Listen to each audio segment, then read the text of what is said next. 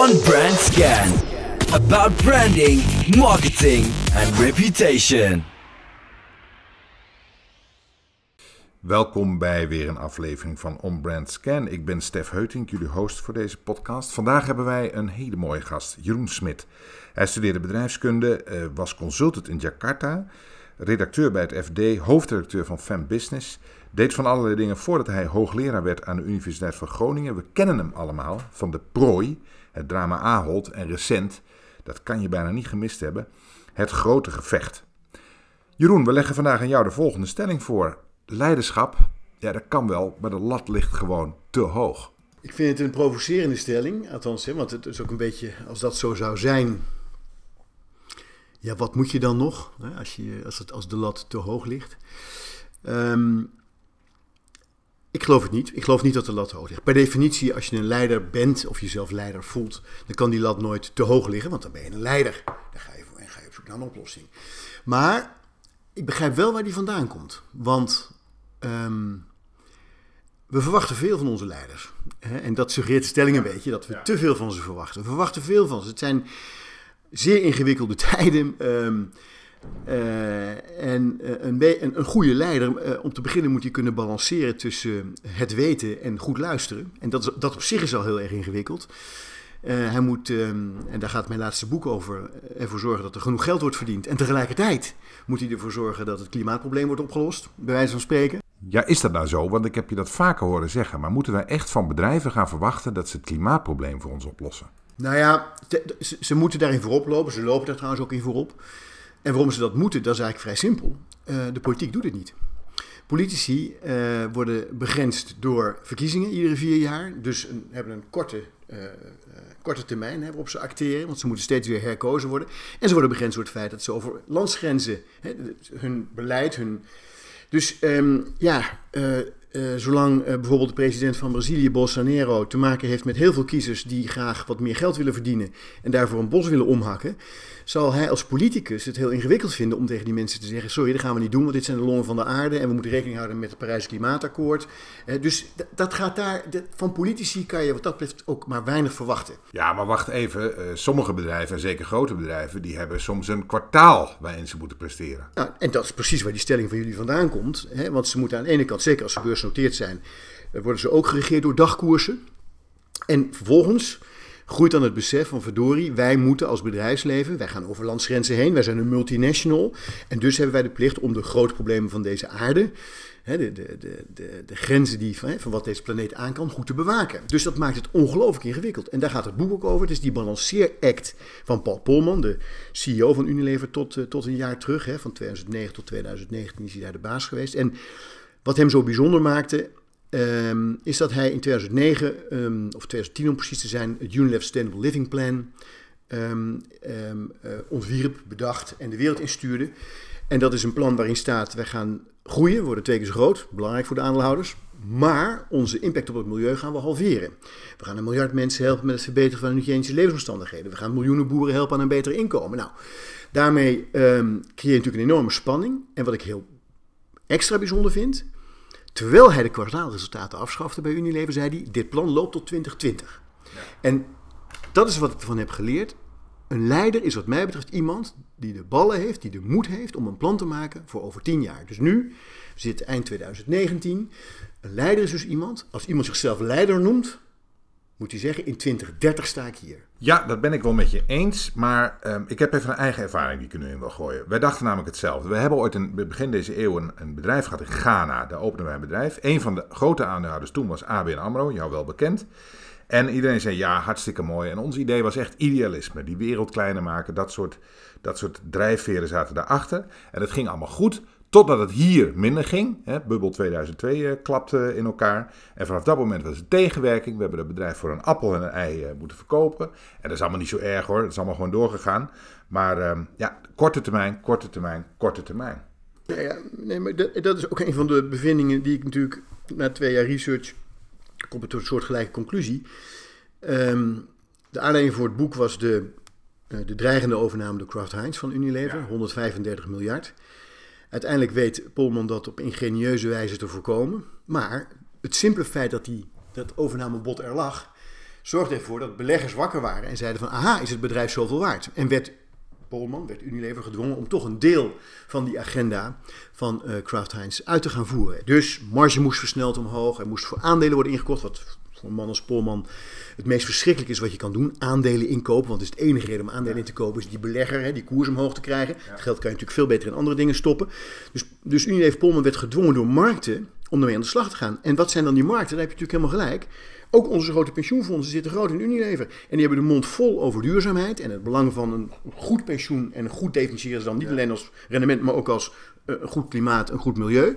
Maar als een partij als Kraft Heinz voorbij komt en 30% premie biedt op hun bezit, dan is het binnen een minuut verkocht.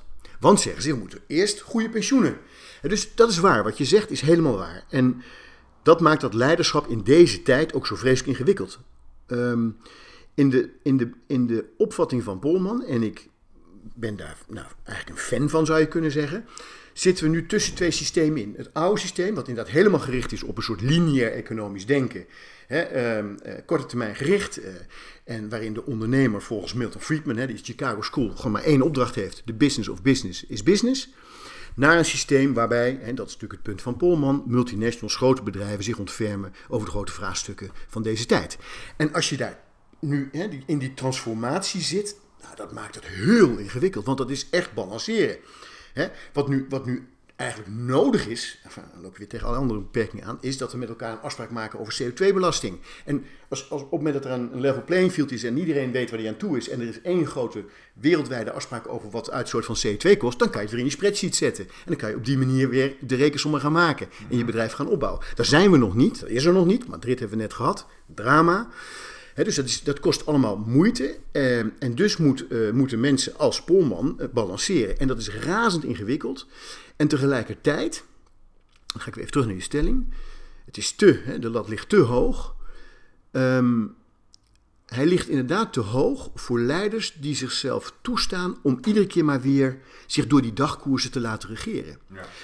Als je in staat bent, en dat vergt echt wat hoor, om dat te weerstaan en uh, voor jezelf heel duidelijk definiëren waar je naartoe wil, wat je doel is. En daar aan vast te houden, goed uit te leggen, constant goed uit te leggen aan al je stakeholders waar je mee bezig bent.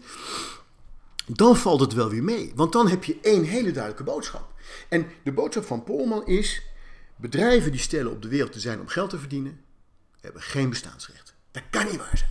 Je bent niet op de wereld om geld te verdienen. Je bent op de wereld als bedrijf, als organisatie. Nou, hoor eens, zo werkt het systeem toch? Je bent er als bedrijf wel degelijk om geld te verdienen. Nee, maar als je, als je er nou twee keer over nadenkt, dan klopt het als een bus. Bedrijven op de wereld om producten en diensten te maken waar mensen wat aan hebben. Toch? En dan één stapje verder is waar mensen wat aan hebben, waar ze wat aan kunnen hebben. In een omgeving hè, die gezond is. In een wereld waarin ze verder kunnen. In een wereld waarin onze kinderen op onze schouders kunnen staan. Dus bedrijven moeten de samenleving dienen. En daar horen dus ook vraagstukken bij als klimaat, arm, rijk. Dus het bedrijfsleven, die, die, die kleine opvatting over bedrijven, de business of business business. En verder moeten we wachten op wetgeving. En als die wet er is, houden we ons aan de wet. Dat kan niet meer. Nou, dat is misschien wel even een leuke, want iemand die dat heel goed heeft gedaan en heeft kunnen doen, was natuurlijk Fijke Siebesma. Die hadden we ook eerder in deze serie podcast. Um, maar die heeft natuurlijk wel, en hij heeft het fantastisch gedaan hoor, daar niet van. Maar die heeft natuurlijk wel het voordeel dat het B2B was en geen B2C. Dus geen druk van consumenten, koers kiezen, businessmodel bepalen, uitgaan van innovatie en daarmee verder. Hij heeft zeker het voordeel ten opzichte van Unilever, uh, waar Fijke overigens in de boord zit. Uh, dat hij geen consumentenproducten heeft, dat is waar. Want uh, wat dat betreft ligt Unilever de lat ook hoog omdat heel veel milieuwinst gehaald moet worden bij die consumenten. Nou, ga daar maar aan staan hè, als, als producent van producten. Dus daar heb je absoluut uh, een punt. Iets anders wat Fijke Siebesma eigenlijk beter heeft gedaan dan Paul Polman... Um, uh, is dat hij... Um, Polman is op een gegeven moment gewoon boos geworden op het systeem. Op het systeem waarin hij moest acteren. En die boosheid resulteerde erin dat hij ja, dat ook, dat ook uit. Hè? En, en, en analisten noemen die consequent spreadsheet monkeys bijvoorbeeld. En hij had geen zin om met ze om de tafel te gaan. Want ze waren toch alleen maar bezig met hoeveel flesjes dof heb je verkocht en welke marge. In die tien jaar tijd hebben, ze, hebben die analisten nooit één vraag gesteld over het Unilever Sustainable Living Plan. Tot zijn grote verdriet.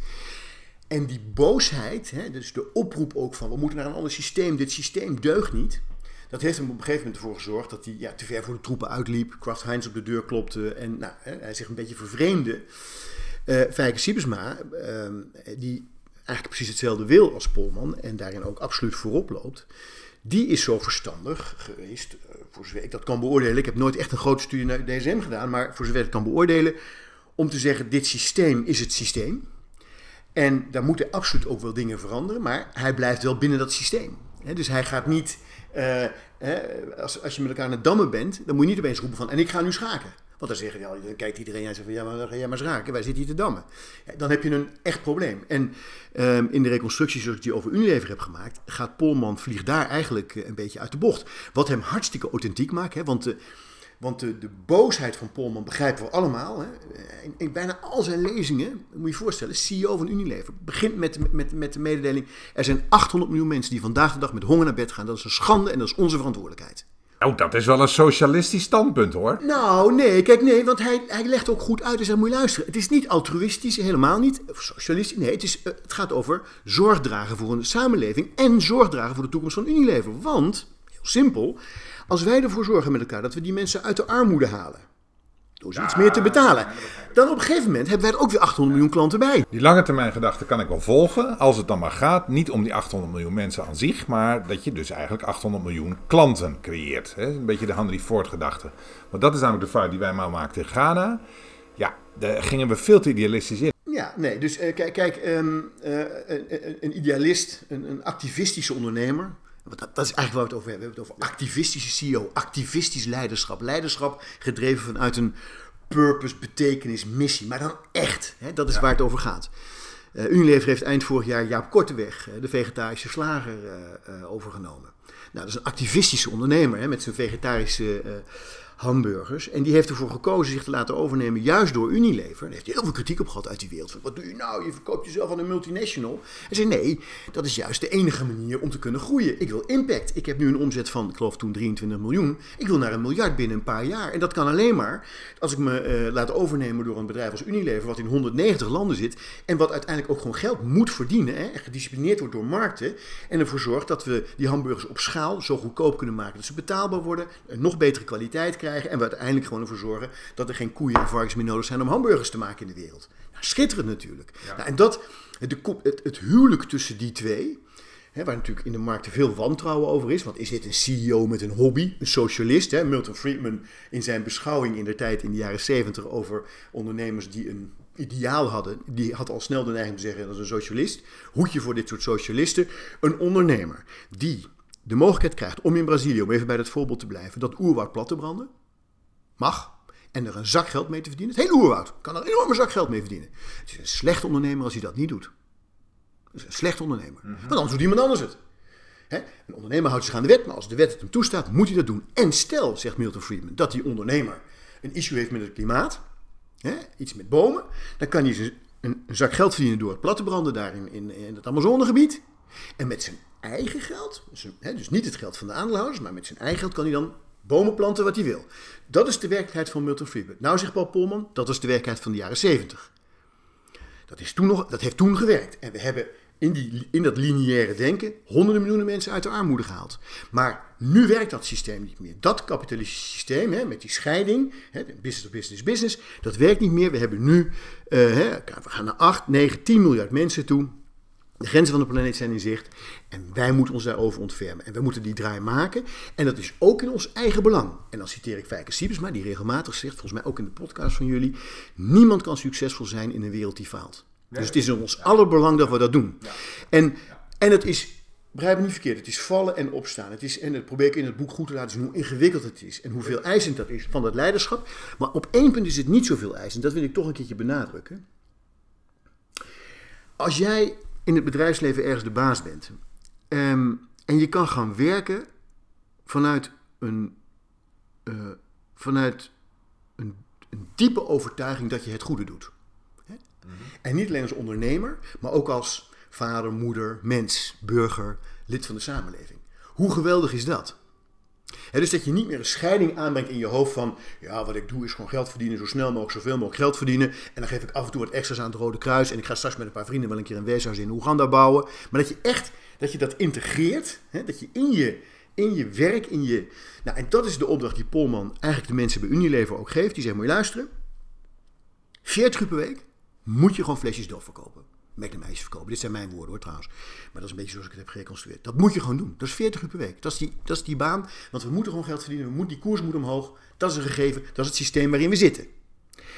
Hij zegt, maar als je vervolgens hebt ontdekt dat jij een mens bent, onderdeel van deze samenleving, dat je je verantwoordelijk voelt voor deze samenleving, dan ga je vervolgens nog eens 40 uur aan de slag met overheden, met NGO's, met wetenschappelijke instellingen, met onderwijsinstellingen. En ga je op zoek naar manieren om die flesjes Dove of die Magnum ijsjes duurzaam te maken, duurzaam te verkopen. Voorlichting geven over hygiëne aan kinderen, zodat ze hun handen gaan wassen en niet meer ziek worden. Op allerlei manieren. Je gaat met een lokale overheid om de tafel om mee te denken over pensioenvoorzieningen. Op allerlei manieren. Kost je nog een keer 40 uur per week. Nou heb ik nieuws voor je. Als je dat vanuit overtuiging doet, dan kost die, tweede, die eerste 40 uur kost je energie, tuurlijk. Competitie, de wereld van markt en strijd. Uh, ieder voor zich, God voor ons allen. Oké? Maar die tweede 40 uur, hè, waarin je gaat vormgeven hoe je dingen doet en probeert ze duurzaam te maken, daar krijg je energie van. Want dat, dat, dat maakt je mens. Heel mens. Hè. Hij maakt ook een onderscheid, Pommen, tussen halve mensen en hele mensen. Halve mensen zijn rijk ten koste van de ander. Hele mensen zijn rijk ten bate van de ander. En het grappige is, en dat zie je ook binnen Unilever gebeuren, hè, in die, zeg maar 2010, 2011, die hele top moet aan de slag, gaat uitgebreid in training om bij zichzelf onder woord te brengen, waarom doe ik wat ik doe? Om geld te verdienen? Nee, natuurlijk niet. Omdat ik goed wil doen. Iedereen wil goed doen. En het leuke is dat als je dat voor jezelf onder woorden brengt, dan word je opeens uitgenodigd door Greenpeace. Greenpeace, wat Unilever altijd als een, hè, of sowieso multinationals als de roofridders in deze wereld ziet. Die zegt van, vrek, ik ontmoet hier iemand. Ik zit hier tegenover iemand die eigenlijk hetzelfde wil als wat ik wil. Nu hebben we een basis. Nou, en dan ontstaat er vertrouwen.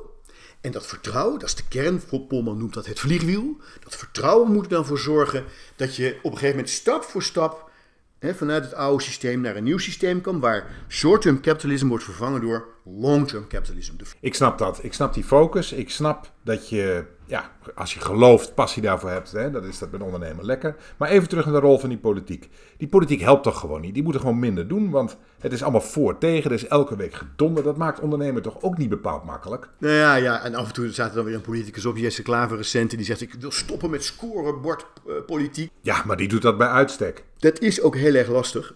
Um, ik moet je zeggen, uh, iemand waar ik van onder de indruk was, ook recent weer. En ook Ben is uh, de, de, de eurocommissaris Frans Timmermans. Ja, maar dat is nou precies wat ik bedoel. Dat is toch verschrikkelijk, zo'n man. Die, die, dat kan toch niet goed gaan? Dat, dat hij ook bene van Madrid naar Buitenhof moet vliegen om daar weer even zijn neus te laten zien. Dat is nou precies het type politicus waar ik het over heb. Nou, nee, ik vond het een overtuiging. Ik denk dat, en ook die Ursula von Leyen, hè, de nieuwe eh, voorzitter van de commissie, die, ik vind het ook heel mooi, die, die, die, die metafoor, of dat voor, hè, naar, naar analogie van, van Kennedy, die zegt, we, we gaan in, in 62 was het geloof ik, voordat het uh, decennium afgelopen zetten we man op de maan. Nou, dat is in 1969 ook gelukt. Hè? Dat, en dat zij zegt, dit is ons project man op de maan hè, voor Europa. Ik hoop echt dat daar, want kijk, Europa, Nederland is te klein. Nederland, Rutte zegt ook steeds bij een klimaatakkoord: we zijn een dief van onze eigen portemonnee. Als wij daaraan gaan beginnen, dan gaan mensen gewoon de grens over, gaan ze daar kopen of verhandelen, of dan raken we dingen kwijt. Nederland is te klein. Maar Europa, Europa is groot hoor. Europa is heel groot. Dus als, als daar nou de moed ontstaat, los van dat nationale centrum. Dat snap ik allemaal wel, maar zou zo'n Timmermans dan juist niet een toontje lager moeten zingen om dat bedrijfsleven beter het werk te laten doen? Nou ja, maar Timmermans was wel ook, ook weer heel duidelijk, ook recent. Hij zegt, ja, het bedrijfsleven loopt hierin voorop. Dus hij, hij erkent dat ook. Uh, en hij, hij ervaart ook de roep van dat bedrijfsleven van... komen jullie nou met dat level playing field? Zorgen jullie er nou voor dat er afspraken liggen? en wat ik interessant vond, is die notie dat. Kijk, er komt geen wereldregering die een afspraak maakt over CO2-uitstoot. Die komt er niet. Hè? Alleen, als alleen maar omdat meneer Trump daar geen zin in heeft. Maar wat je wel kan doen, is dat je zegt: moet je luisteren, wij zijn Europa. Het is het 400, 500 miljoen consumenten. Wij gaan het wel doen voor Europa. En iedereen die van buiten spullen naar Europa wil brengen. en die dat niet doet, krijgt te maken met een importheffing. Wow, dat is interessant. Ja. Want dan dwing je ze dus bedrijven in, ik noem maar even wat, in China of in India of in Amerika, die zeggen CO2-uitstoot, hup, pak wat je pakken kan. En die proberen dan hun spullen naar Europa te exporteren. Dan zeggen wij aan de buitengrenzen van Europa, je spullen komen hier alleen in als je die CO2-beprijzing uh, uh, gaat, gaat invoeren in je bedrijf. Want als je dat niet doet, ben je niet meer welkom. En dan zijn 500 miljoen consumenten, die kunnen met elkaar een vuist maken. Vind ik interessant. En dat is iets, hè, dat is een, ik, ik, moet zeggen, dat is iets van de laatste weken natuurlijk in de actualiteit. ik ben blij met Christine Lagarde, die nu vanuit de ECB roept, hè, recent ook weer vorige week, twee weken geleden. Wij gaan vanuit de ECB bij het opkopen van obligaties kijken naar de mate waarin die organisaties bezig zijn met de vergroening van het klimaat. Dat wordt voor ons een criterium. De Nederlandse Bank heeft hier een jaar eerder de klimaatstresstest ingevoerd, hè, ook voor banken gekeken. Dus langzaam maar zeker, toch zie je bij toezichthoudende instanties zoals dit dan de Centrale Bank en zelfs bij zo'n Europees gedachtegoed, zie je dingen groeien. En, en als ondertussen dat bedrijfsleven onder leiding van mensen als Siebesma en Polman doorbouwen en, en onvermoeibaar zeg maar, zich te weerstellen en blijven uitleggen aan aandeelhouders, beste aandeelhouder. Ook voor jou is het op de lange termijn beter als wij duurzaam gaan werken. Want duurzaam werken betekent dat we een toekomst hebben met elkaar. Dat is voor ons allemaal beter. niet alleen als aandeelhouder, maar ook als mens. Oké, laten we dan even, want daar wil ik je mening toch ook graag over hebben, van leiderschap naar marketing gaan. Um, als we kijken naar marketing, is het, dus niet misschien een nieuwe stelling, is het niet zo dat een goed leider ook gewoon een goed marketeer moet zijn? Ik kom daarop door Rijkman Groening, want dat vond ik een slecht marketeer. Uh, je ziet dat ook wel, uh, je ziet het eigenlijk tot op de dag van vandaag nog. Het lijkt nu wel of het in het DNA van ABN AMRO zit. En als je bijvoorbeeld naar ING kijkt, dan zie je daar een goed marketeer aan het hoofd die weet wat hij doet. Uh, als je nu op de werkvloer van ING loopt, dan lijkt het net een hip digitaal bureau. Een, een, een, een, digitaal leider is daar aan het werk.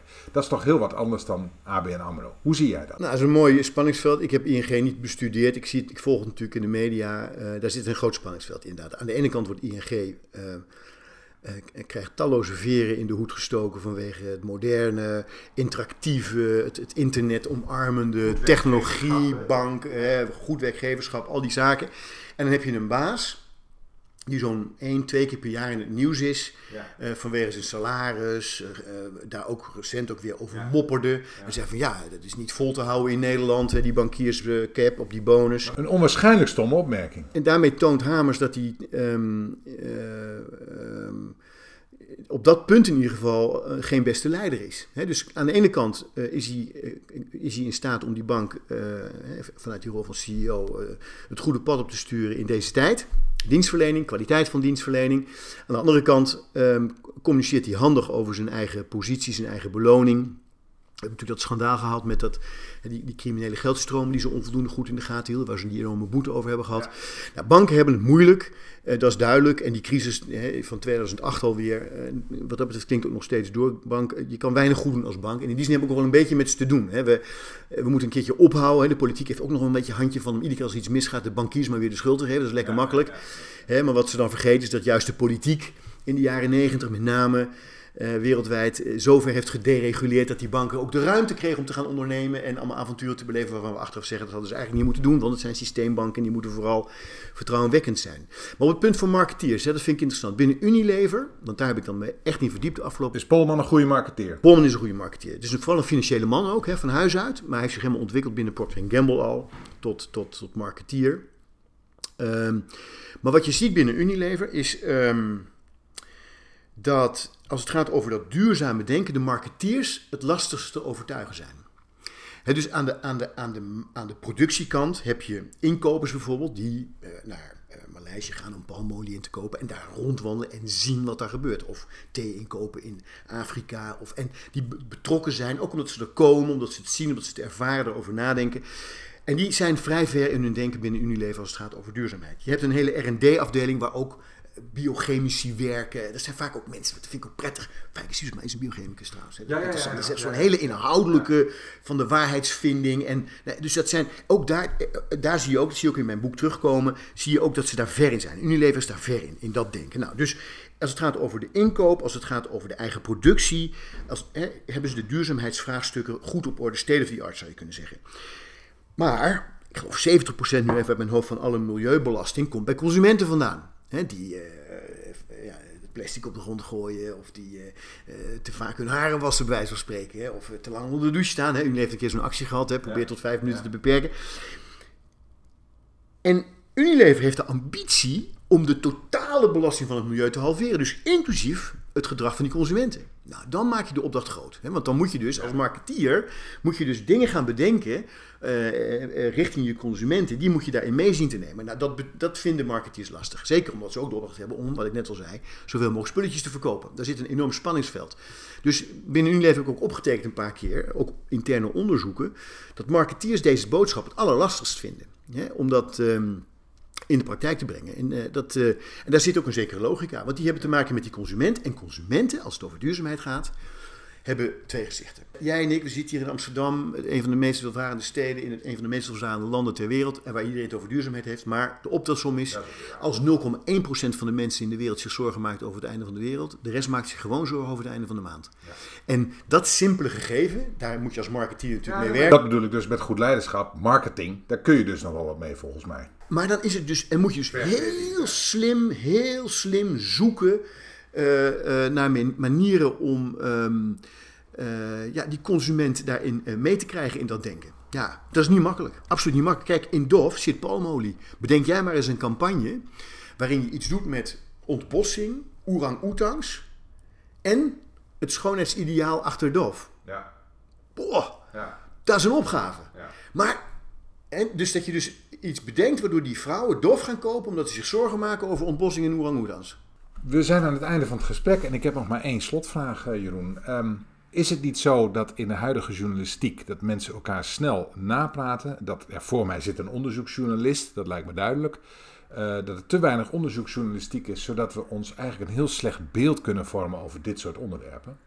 Ah, kijk, um, dat is natuurlijk de versnelling van de journalistiek, hè, de, online internet. Ik heb daar als hoogleraar in Groningen enorm mee bezig gehouden en me zorgen over gemaakt.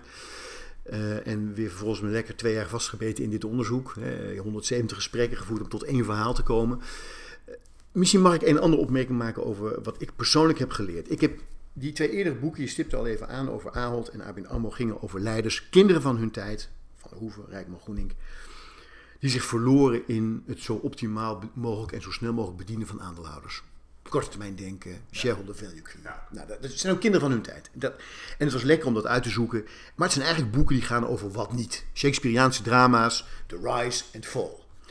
Ik heb mij toen echt in Groningen ook gerealiseerd, als ik weer een boek ga maken, ga ik op zoek naar wat wel.